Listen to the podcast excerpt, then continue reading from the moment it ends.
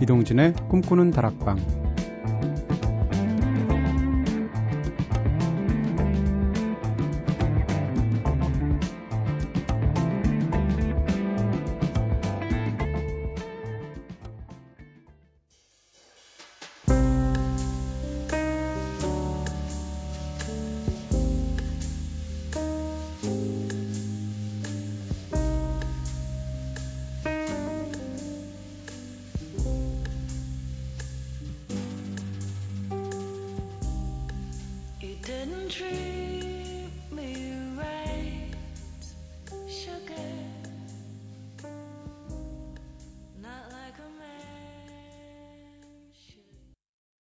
안녕하세요. 이동진입니다. 이동진의 꿈꾸는 다락방 오늘 차분하게 시작했습니다. 첫 곡 에바 폴스버그의 노래 Didn't Treat Me Right 들으셨습니다. 어떤 회한이 담겨 있는 그런 목소리의 가사죠. 에바 폴스버그는 스웨덴의 싱어송라이터고요. 지금까지 다섯 장의 앨범을 내놓으면서 차근차근 활동하고 있는 멋진 가수입니다. 자, 오늘은 원래 우리 마음대로 코너로 함께하는 날이죠. 하지만 오늘은 특별히 어, 요즘 난 말야에 보내주신 사연들로 한번 한 시간 꾸며볼까 합니다. 요즘 난 말야는 여러분들의 소소한 일상을 함께 나누는 화요일의 closing 코너인데요. 디 아티스트 코너 저희가 진행하다 보면 시간이 부족해서 가끔은 마지막에 소개 못 해드리고 끝나는 경우가 조금, 종종 생기는 것 같아요. 어, 그러다 보니까 자꾸 양질의 요즘 난 말야 사연들이 쌓여가더라고요. 여러분들의 소중한 사연들 그냥 묵혀두는 게 아까워서 오늘은 아예 한 시간 동안 요즘 낱말의 사연들 소개해드리는 시간으로 진행하도록 하겠습니다. 자, 그럼 노래부터 한 곡 듣고 와서 본격적으로 시작해 볼게요. 에바 캐시디의 노래 들을까요? Fields of Gold.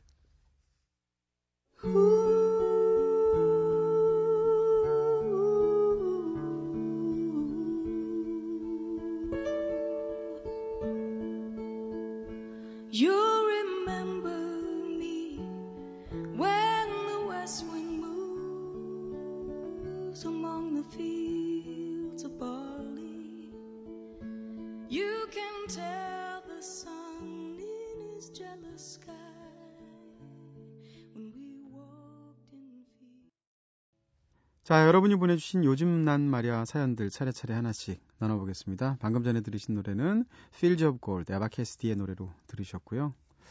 딱 글 쓰기 좋은 그런 노래죠. 이런 노래 틀어놓으면 저절로 사연 나올 것 같아요. 그쵸?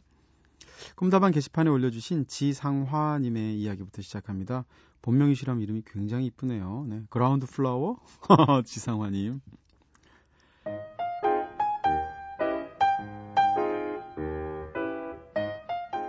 안녕하세요. 평범한 여고생입니다. 오늘 성적표가 나왔는데요. 에휴, 이게 다 학생의 숙명이죠, 뭐. 제가 공부한 만큼 나오는 성적표인 걸 빤히 다 알면서도 성적표가, 성적표가 나오면 왜 이렇게 우울해지는지 모르겠습니다. 그저 저를 탓해야죠, 뭐. 밥을 먹어도 내가 이밥 먹어서 뭐 하나 싶기도 하고, 난 커서 뭐가 되려나, 뭐 먹고 사나 하는 생각에 잠이 오지 않는 밤이네요.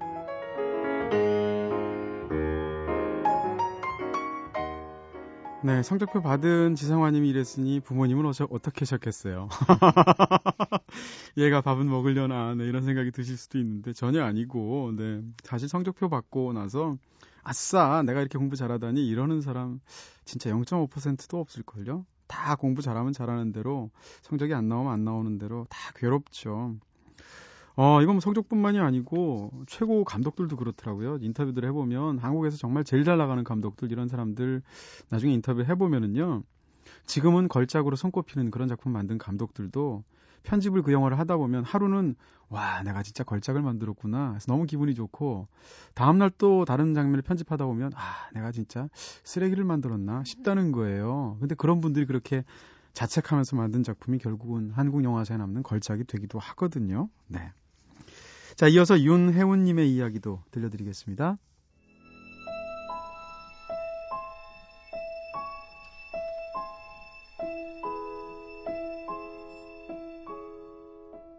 요즘 전 혼란스럽습니다. 사춘기는 진작에 끝난 것 같았는데 뭔지 모를 이 혼란스러움 어떻게 하면 좋을까요? 저는 예비 고1 학생입니다. 고입 선발고사가 끝나면 아주 홀가분한 기분만 들 것 같았거든요. 근데 그게 다가 아니더라고요. 고등학교 올라가서는 어떻게 해야지 라는 생각에 막막해집니다. 어른이 되면 재밌을 것 같고 대학생 생활도 즐겁고 그저 모든 게 다 잘 풀릴 거라고만 생각했는데 아무래도 현실은 그렇지 않은 것 같습니다. 특히 저처럼 딱히 꿈이 없는 학생에게는 성인이 된다는 게 정말 더 무서워지더라고요. 초등학교, 중학교 때는 아무런 생각 없이 말하기라도 했었는데 이제는 그런 꿈마저 없어졌, 없어졌 습니다. 주변 분들은 공부만 잘하면 모두 다 된다고 하지만 지금 저에게는 그게 제일 듣기 싫은 소리예요. 공부를 한다고 해서 꿈을 찾을 수 있을까요? 요즘은 몸뿐만 아니라 마음까지 지쳐가는 것 같습니다. 이런 제 마음을 꿈다방 가족들과 함께 나누고 싶어요.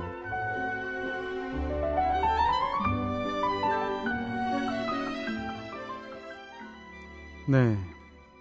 진짜 요즘 사회 꿈꿔나는 사회 같아요. 제가 봐서는.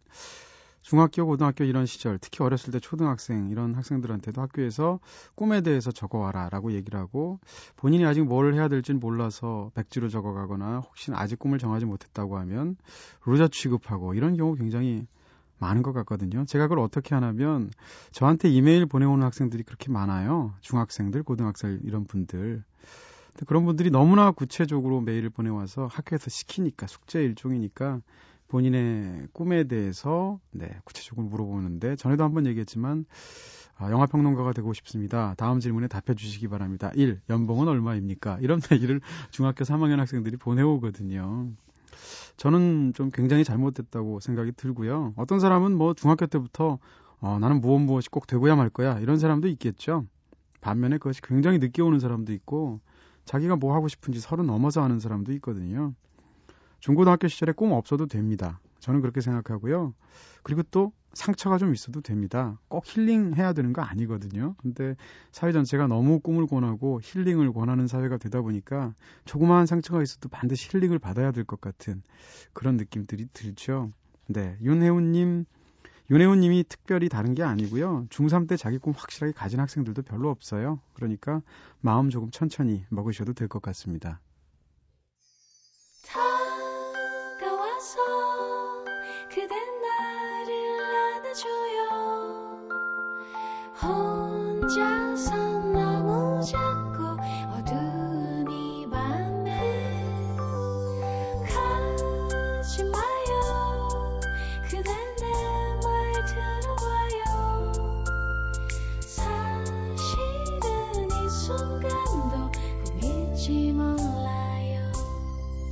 이동진의 꿈꾸는 다락방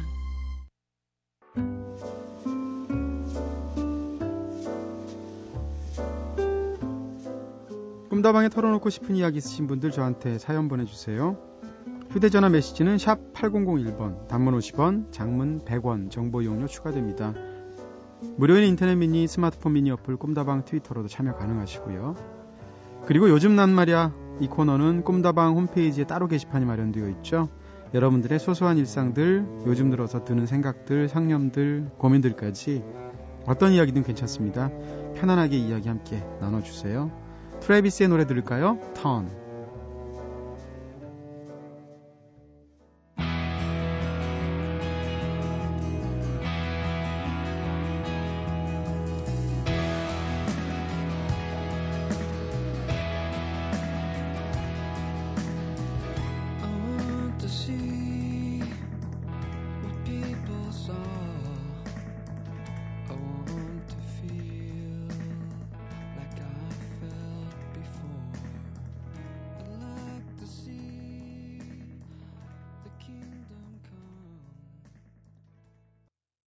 트래비스의 노래 턴 들으셨습니다. 진짜 살다 보면 뜻하지 않은 순간에 턴에서 전혀 다른 길로 들어가게 되는 경우 굉장히 많아요.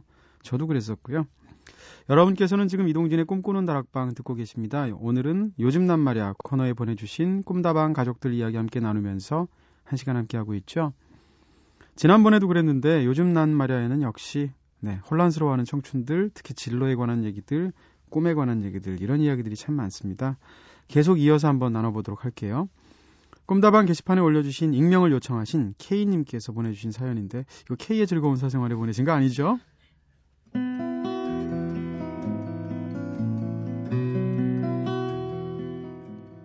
저는 운동선수입니다. 제 나이 26세 다른 동기들과 비교하자면 운동으로는 이룬 게 많지 않네요. 보통 이 종목을 하는 선수들은 빠르게는 8살, 늦게는 12살에 입문해서 만 18세 정도부터 프로로 전향을 하게 되거든요. 그것이 어떻게 보면 첫 번째 갈림길이라고 할 수 있죠. 저도 첫 관문은 무난하게 통과하게 됐지만 더 위로 향할수록 힘든 점이 많습니다. 소수의 선수들만이 살아남을 수밖에 없다는 것을 원래 알고는 있었지만 실감을 하게 되니까 앞날이 캄캄해지더라고요. 한국에서 시합을 나가면 19살에서 21살쯤 되는 친구들이 제 나이 또래 선수들을 밀고 올라옵니다. 그렇게 되면 여기서 또 다른 갈림길이 나오는 거죠. 살아남는가, 떨어지는가, 아니면 다른 길로 가는가 말이죠. 아마 제 2013년은 선택의 해가 될 것 같습니다. 2000, 2014년을 위한 선택이 되겠죠. 작년 시합은 생각보다 잘 풀리지 않았지만 새로운 해에는 좋은 성적을 내서 꿈다방, 꿈다방 앞으로 우승떡 보내드릴 수 있으면 좋겠습니다. 혹 다른 선택을 해야 할 상황이 오더라도 꼭 두려워서 피하지 않고 지금 상황을 직시할 수 있었으면 합니다. 동진 DJ 행운을 빌어주세요 하셨습니다.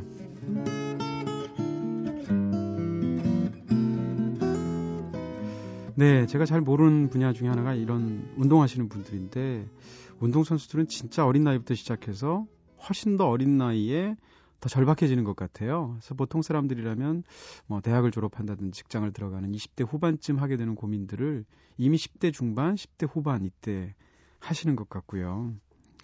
아, 그런데 사실 이런 식의 경쟁 구도는 어떤 직업을 가진 사람들이 다 느끼죠. 네.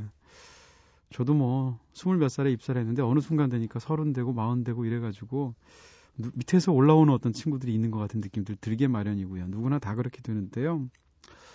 야, 근데 이렇게 경쟁 위주로 삶을 살게 되면 사실 경쟁이 삶에서 한 번이 아니잖아요. 이 경쟁이 이기면 다음에 또 다른 경쟁이 있게 되는데 네, 다들 왜 이렇게 힘들게 빡빡하게 살 수밖에 없는지 모르겠어요. K님 2013년에 좋은 성적 내실 수 있도록 저희가 부탁드리고요. 어, 기원해 드리고요.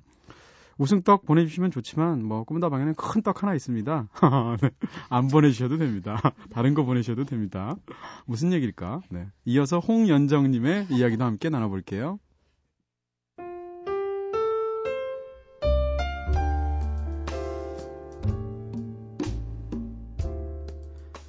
요즘 전 귀국을 기다리고 있습니다. 지금은 방글라데시의 수도 다카에서 생활하고 있는데요. 몇 달 뒤에는 한국으로 돌아가기로 했거든요. 제가 이곳에 온 이유는 방글라데시 아동들에게 조금이나마 보탬이 되기 위해서였습니다. 그런데 이곳에서 지낸 지 1년쯤 지난 지금 누군가 저의 경험에 대해서 물어본다면 저는 그냥 제 자신이 아주 이기적인 존재였다는 걸 배웠다 라고밖에 말할 수 없을 것 같아요.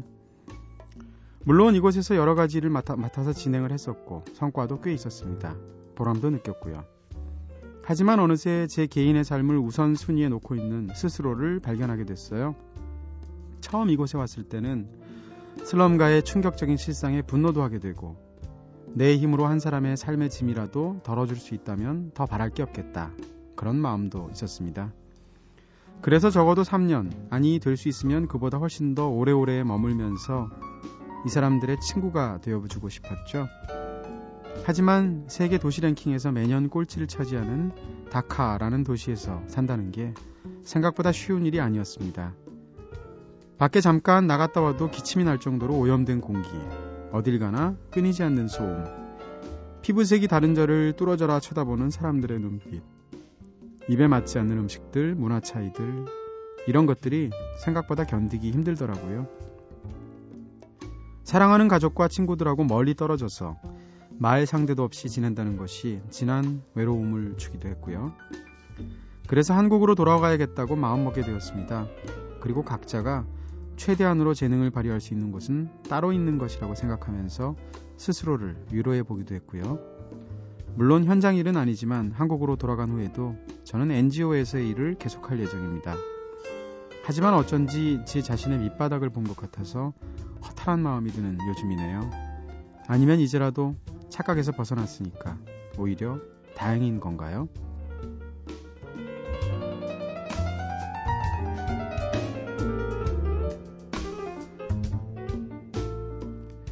네, 홍현정님의 사연, 네, K님의 사연도 그렇고, 홍현정님의 사연도 그렇고, 이 문제, 이 상황에 대한 생각들을 굉장히 깊게 오래 차분히 하셨던 것 같아요. 저도 신문에서 뭐 세계에서 가장 살기 힘든 도시 랭킹 같은 거 나오잖아요. 그럴 때 방글라데시 수도 다카 1위였던 거 봤던 기억이 나거든요. 굉장히 힘든 어떤 그런 생활이었을 거라는 짐작이 되고요. 근데 저는 그렇게 생각은 듭니다. 음, 선하다는 것과 선해지려고 노력하는 것은 전 다르지 않다고 생각하거든요. 선하게 태어나는 사람 따로 없다고 생각하고요. 선해지고 싶은 그 마음, 그 자체가 선한 거라고 생각합니다. 어, 홍현정님 그 과정에서 본인의 스스로 이기적인 어떤 본성을 느끼셨다고 하시는데 저는 이미 이런 정도의 일을 1년 동안 치러내신 것 자체가 굉장히 선의지가 강하신 분이라고 저는 생각이 들고요. 그런 과정에서 조금 돌아간다고 생각하시면 될 것 같습니다. 어쨌건 그 다카에서의 1년이 앞으로 홍현정님한테 굉장히 자주 떠오르는 그런 값진 경험이 될 것 같은데요. 델리 스파이스의 노래 들을까요? 동병상련.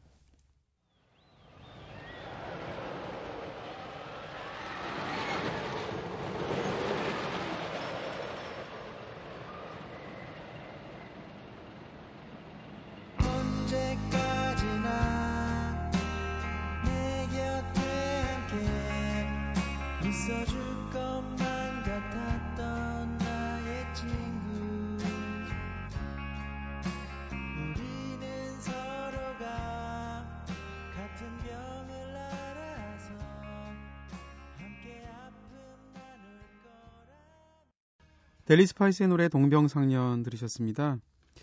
네, 한 해 마무리하면서 보내주셨던 이현규님의 이야기도 지금 또 새해 초에 한번 나눠볼게요.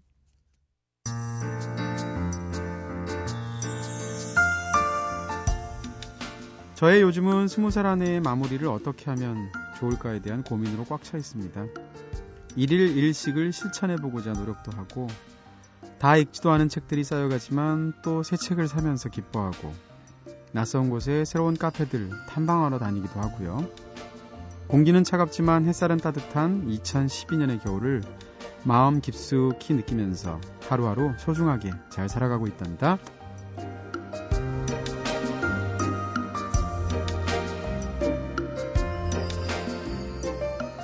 네, 이현규님, 음, 굉장히 알차게 살고 계신 것 같은데, 스무 살에 일일, 일식은 좀 안 되지 않을까 싶어요. 키 좀 더 크실 수 있을 것 같은데, 더 많이 드셔야 될 것 같고요. 네. 아, 진짜 뭐, 그, 듣기 좋은 얘기로, 왜 방황은 청춘의 특권이라는 얘기도 하잖아요. 근데 그것까지는 모르겠지만, 스무 살에서는 방황을 해도 들판에서 하는 것 같은데, 마흔 살에서 방황하면 거의 벼랑에서 하는 것 같은 느낌이거든요. 네. 교육이라는 건 뭐 시행착오가 기본인 거니까, 이현규님, 네. 크게 다치지 않는 선에서 방황도 하시고 좋은 일도 많이 이루시는 그런 20살 됐으면 좋겠습니다. 2013년은 또 어떻게 시작하셨는지 궁금하네요. 네, 보통 20살에서 21살로 넘어가는 해. 네. 어쩐지 굉장히 특별하게 생각되잖아요. 여러분들의 20살 한 해 마무리는 어떻게들 하셨는지 궁금합니다. 일단 작가분들한테 먼저 여쭤봤고요. 선우의 20살 끝자락. 당시에도 공연 다니는 거 굉장히 좋아했습니다. 그래서 친구와 일본 뮤지션들과 한국 뮤지션들이 콜라보한 카운트다운 파티에 다녀왔는데요. 원래 같이 가기로 했던 친구가 하루 전날 몸이 아프다고 해서 저 혼자 파티 즐기고 왔답니다. 친구표는 제가 팔았고요. 알뜰해, 알뜰해. 네. 재밌긴 했지만 혼자라서 너무 쓸쓸했답니다. 하셨습니다. 네. 근데 이런 파티는 혼자 가면 더 좋은 거 아닌가요? 네. 근데 끝까지 혼자였나 봐요. 네. 이 카운트다운 파티 얘기 저도 들었는데 아마 오렌지 색깔 나는 남자분도 여기 있었다는 얘기를 살짝 들었던 것도 같고요. 누군진 잘 모르겠습니다. 네. 은지의 20살 끝자락. 나홀로 생각에 잠겨보겠다고 템플 스테이를 신청해서 산사에 들어갔습니다. 와, 20살에. 네. 하지만 다들 새해의 기운 받겠다고 가족끼리, 연인끼리 많이들 오셔서 더욱 외로움에 몸서리쳐야 했죠. 그래서 21살이 되던 첫날에는 스님과 함께 산사 뒷산에 올라서 말없이 해돋이만 봤다랬습니다. 네. 여기에는 지문에 괄호 열고 먼 산, 점점점, 이런 거 있어야 될 것 같고요. 자, 글만 읽어도 막막하고 적적합니다. 네. 이런 상황이면 저절로 해탈할 것 같아요. 제2의 20살 끝자락. 아, 재수를 한 관계로 20살에서 21살로 넘어가는 겨울 대학 입학 전이었는데요. 당시 저는 대학 입학 전에 기필코 반드시 세상이 두 쪽 나도 이루어야 할 20살 소원이자 새해 소원이 있었으니 바로 첫 키스. 야. 20살이 될 때까지 못 하셨단 말이에요. 네. 의외로 순진하셨네요. 과연 나는? 네.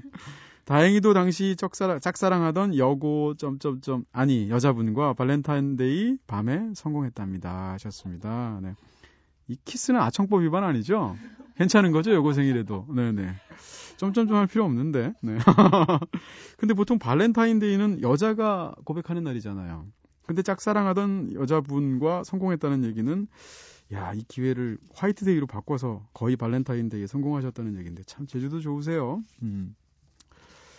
훌륭하십니다. 네, 역시 저는 네, 20살 때 딱 지금 생각해 보니까 제가 대학교 2학년 때였더라고요. 대학교 2학년 때였는데 어, 돈 굉장히 많이 벌었습니다.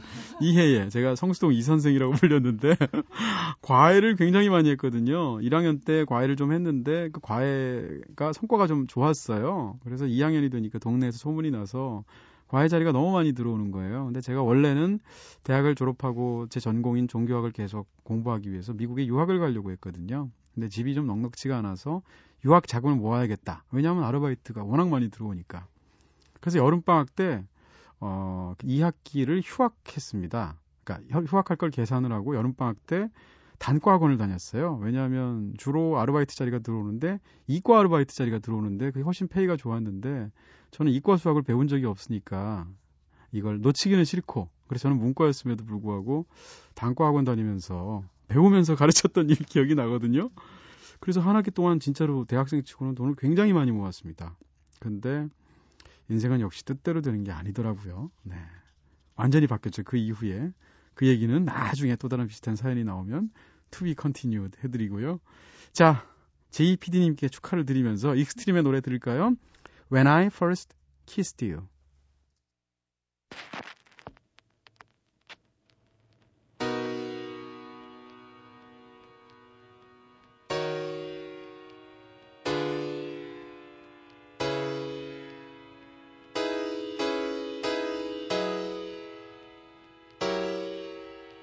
York City can be so pretty from a bird's eye view because up there, yeah, that's where. 네, When I First Kissed You, 익스트림 노래 들려드렸습니다. 근데 그 여학생은 기억할까요? 네. 자, 꿈다방에 보내주신 이야기들 좀 더 나눠보도록 하겠습니다. 엄두섬님께서 보내주신 아, 파이팅 넘치는 사연입니다.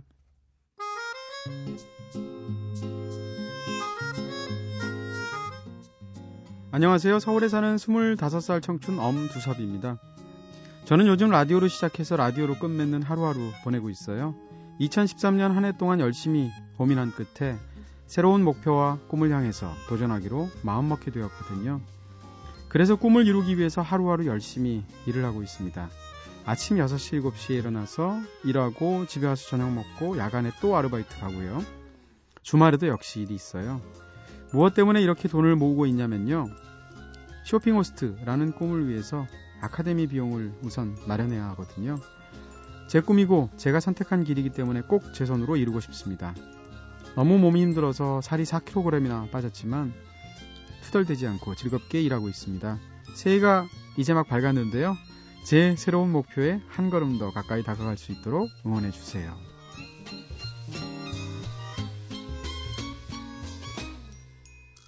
네, 몸무게 4kg 빠지셨으니까 뭐 오히려 쇼핑 호스트라는 꿈에 더 가까이 가신 것 같은데요. 화면빨 더 잘 받으실 것 같고요. 야, 사연들 읽다 보니까 정말 다들 열심히 사시는 것 같아요. 이런 열심히 사는 성실함을 보상해 줄 수 있는 그런 사회여야 할 텐데 말이죠. 자, 다음은 이인경 님께서 보내주신 이야기입니다.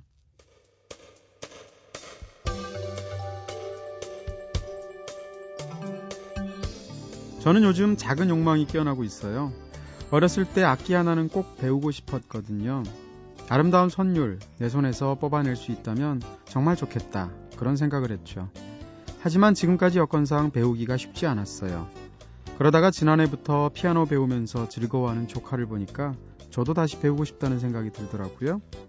꼭 피아노가 아니더라도 악기 하나 제대로 배워서 연주해보고 싶다는 생각이었죠. 어렵고 훌륭한 곡이 아니더라도 그냥 혼자 연주하면서 흥얼거릴 수 있을 정도의 실력이면 되거든요. 그러다가 최근에 꿈다방 로고송 들으면서 문득 다시 한번 결심하게 됐습니다. 피아노나 기타 둘 중에 하나를 배워서 꿈다방의 로고송을 연주하면서 노래 불러보고 싶다고 말이죠. 악기 다루시는 분들이라면 아주 쉽게 하시겠지만 저는 이것도 결심을 해야 하거든요. 직장 다니면서 취미 하나 갖고자 해도 그 일에 열중하기란 정말 쉽지가 않더라고요. 회사 다니는 것만으로도 피곤해서 게으름이 스멀스멀 제 몸을 감싸버리는 탓에 몸 움직이길 거부해서 말이죠. 그렇지만 이렇게 꿈다방에 수줍은 고백을 하면 제가 노력할 수 있지 않을까 해서 적어봅니다. 아, 항상 제가 더 나은 사람이 될 수 있도록 만들어주는 꿈다방 고마워요. You make me want to be a better man. 네, 가사까지 꿈사방에서 들려드린 노래에 가사까지 적어주셨고요. 만족할 만한 연주가 가능하게 되면 다시 소식 전해드릴게요. 그나저나 피아노가 좋을까요? 기타가 좋을까요? 뭘 사러 가야 할지 아직 고민 중입니다.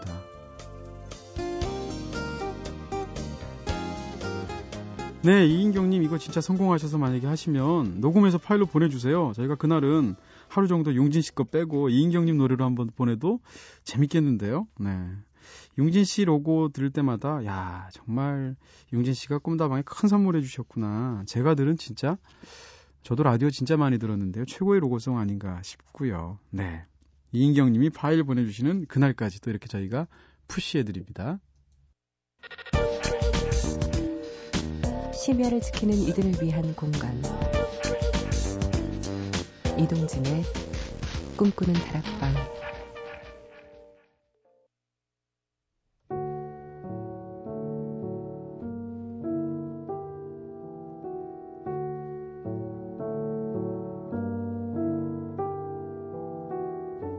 밤은 말한다.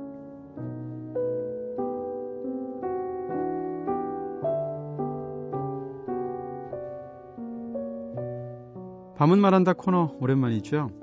오늘 밤은 말한다에서 읽어드릴 책은 김중혁 작가의 소설집 1층 지하 1층입니다. 김중혁 작가의 소설들은 독창적이면서 날렵해서 언제나 흥미롭지만 지난해에 나왔던 단편 소설집 1층 지하 1층은 특유의 재기 못지않게 점점 더 깊어지고 있는 그의 작품 세계를 그대로 증명하고 있어서 더욱 인상적입니다.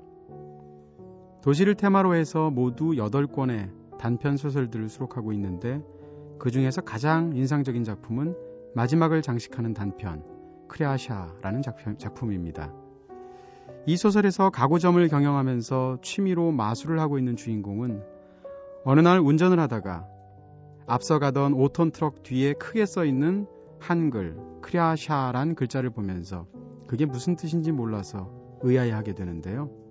오늘은 바로 이 소설 크레아샤에서 그가 함께 참여하기도 했던 빌딩 사라지기 마술 텔레비전에서 방영될 때의 상황에 대한 대목을 읽어드릴게요.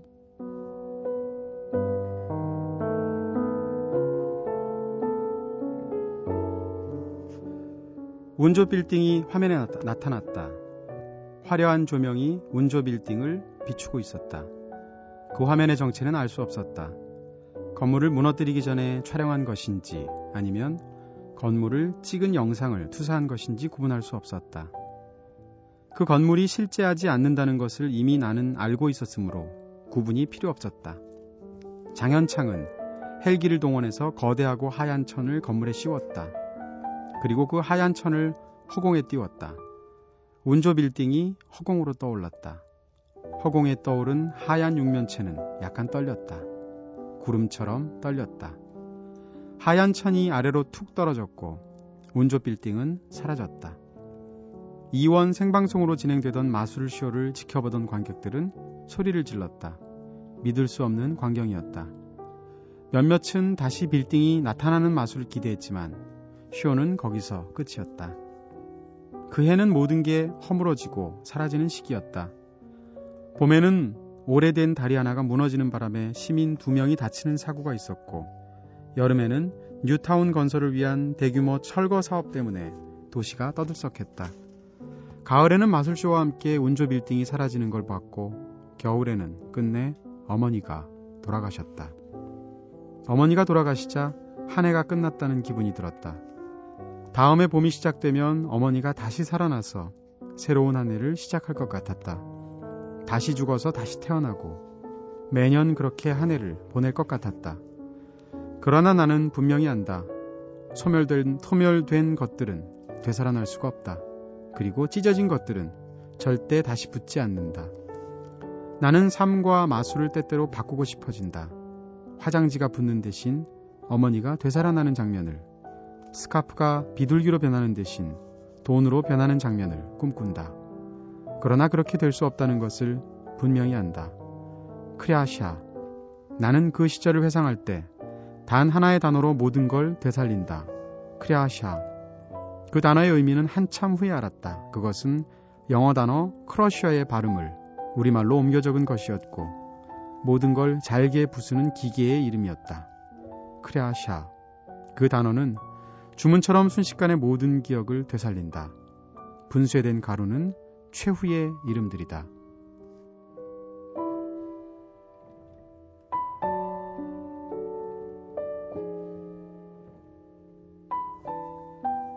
열의 자연스러운 흐름은 항상 같은 방향으로만 일어나죠. 물을 넣은 컵에 얼음 조각을 넣으면 열은 물에서 얼음으로 흘러서 결국 얼음을 녹이기 마련입니다. 이와 같은 자연계 현상을 설명하는 열역학 제2법칙은 결국 외부에서 인위적인 작용을 가하지 않는 한 에너지의 전달 과정에는 특정한 방향이 있어서 결코 그 흐름을 역행하는 가역 과정은 일어날 수 없다고 명시합니다. 그러니까 시간이 과거에서 미래로 흘러가는 것도 그리고 우리가 그 시간 속에서 점점 늙어가는 것도 비가역적인 자연계의 이치에 따라서 지극히 당연한 일이 되죠. 2012년이 아쉬움 속에 흘러갔습니다. 이렇게 지난 한 해를 돌아보면 뿌듯함보다는 아쉬움이 훨씬 더 크게 느껴지기 마련이지만 우리에겐 시간을 되돌릴 방법이 없습니다. 그리고 시간의 서슬퍼런 칼끝 위에 제겨 디디고 선채 우리는 늘상 탄식합니다. 말하자면 자연은 곧 크리아샤로서 우리의 시간을 갈아대고 우리의 시간은 결국 최후의 이름인 가루만 남긴 채 허공에 흩뿌려지는 셈이죠. 되돌릴 수 없는 시간의 비가역적인 본성 앞에서 우리는 절망할 수밖에 없습니다. 하지만 인류는 시간의 그 냉혹한 비가역적인 성질 앞에서 혼신의 힘을 다해서 맞서는 방법을 고안해 왔습니다. 그건 바로 캘린더 문화죠. 캘린더 문화라는 것은 쏜살같이 직선적으로 흐르는 시간을 잘게 나누고 쪼갠 뒤에 일일이 매듭을 만들어줍니다. 흐르는 것은 그냥 변함없는 시간이지만 24시간을 하루로 정해서 날짜를 만들고 30여일을 한 달로 잘라서 개월을 만들고 365일을 하나로 묶어 세움으로써 한 해를 만듭니다. 그렇게 함으로써 우리는 하루를 망친 뒤에도 내일 아침에 다시 떠오르는 태양을 생각하며 힘을 얻고 한 달을 허송하며 보낸 뒤에도 새로운 달을 염두에 두면서 마음을 다잡습니다. 그리고 한숨과 후회로 점철되기 쉬운 한 해의 끝에서 이제 카운트다운과 함께 찾아올 새로운 해를 맞이하면서 다시금 신발끈을 고쳐맵니다. 물론 12월 31일에 내 삶이 처한 환경이 하루가 지나서 1월 1일이 됐다고 해서 갑자기 달라지는 것은 아니겠죠. 하지만 희망이란 필사적으로 세월을 쪼개면서 매듭을 만들어내는 인간의 행동 그 자체에 깃들여 있는 게 아닐까요? 이건 시간의 흐름 속에서 패퇴할 수밖에 없는 인간이 시간과 맞서 싸우는 유일한 방법이니까요. 이제 막 찾아온 2013년 다시 시작입니다.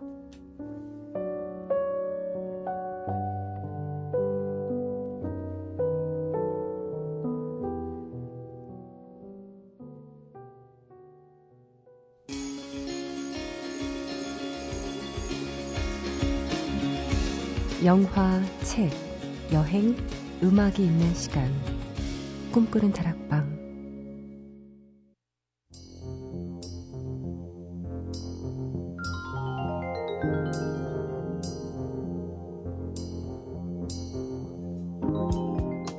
네, 밤은 바란다 3, 4주 만에 진행을 했어요. 지난주에 원래 하려고 그랬었는데 정파가 있어서 한 주가 또 미뤄지기도 했었고요. 어, 1층 지하 1층 김중혁 작가의 소설 굉장히 재밌는 소설이니까 궁금하신 분들 읽어보시면 좋을 것 같고요. 어, 네. 그 속에 한 구절을 읽어드렸고 거기에 대한 제 생각을 한 살을 더 먹어서 그런가요? 말이 점점 많아지죠. 네, 제 생각을 좀 길게 덧붙여드렸습니다.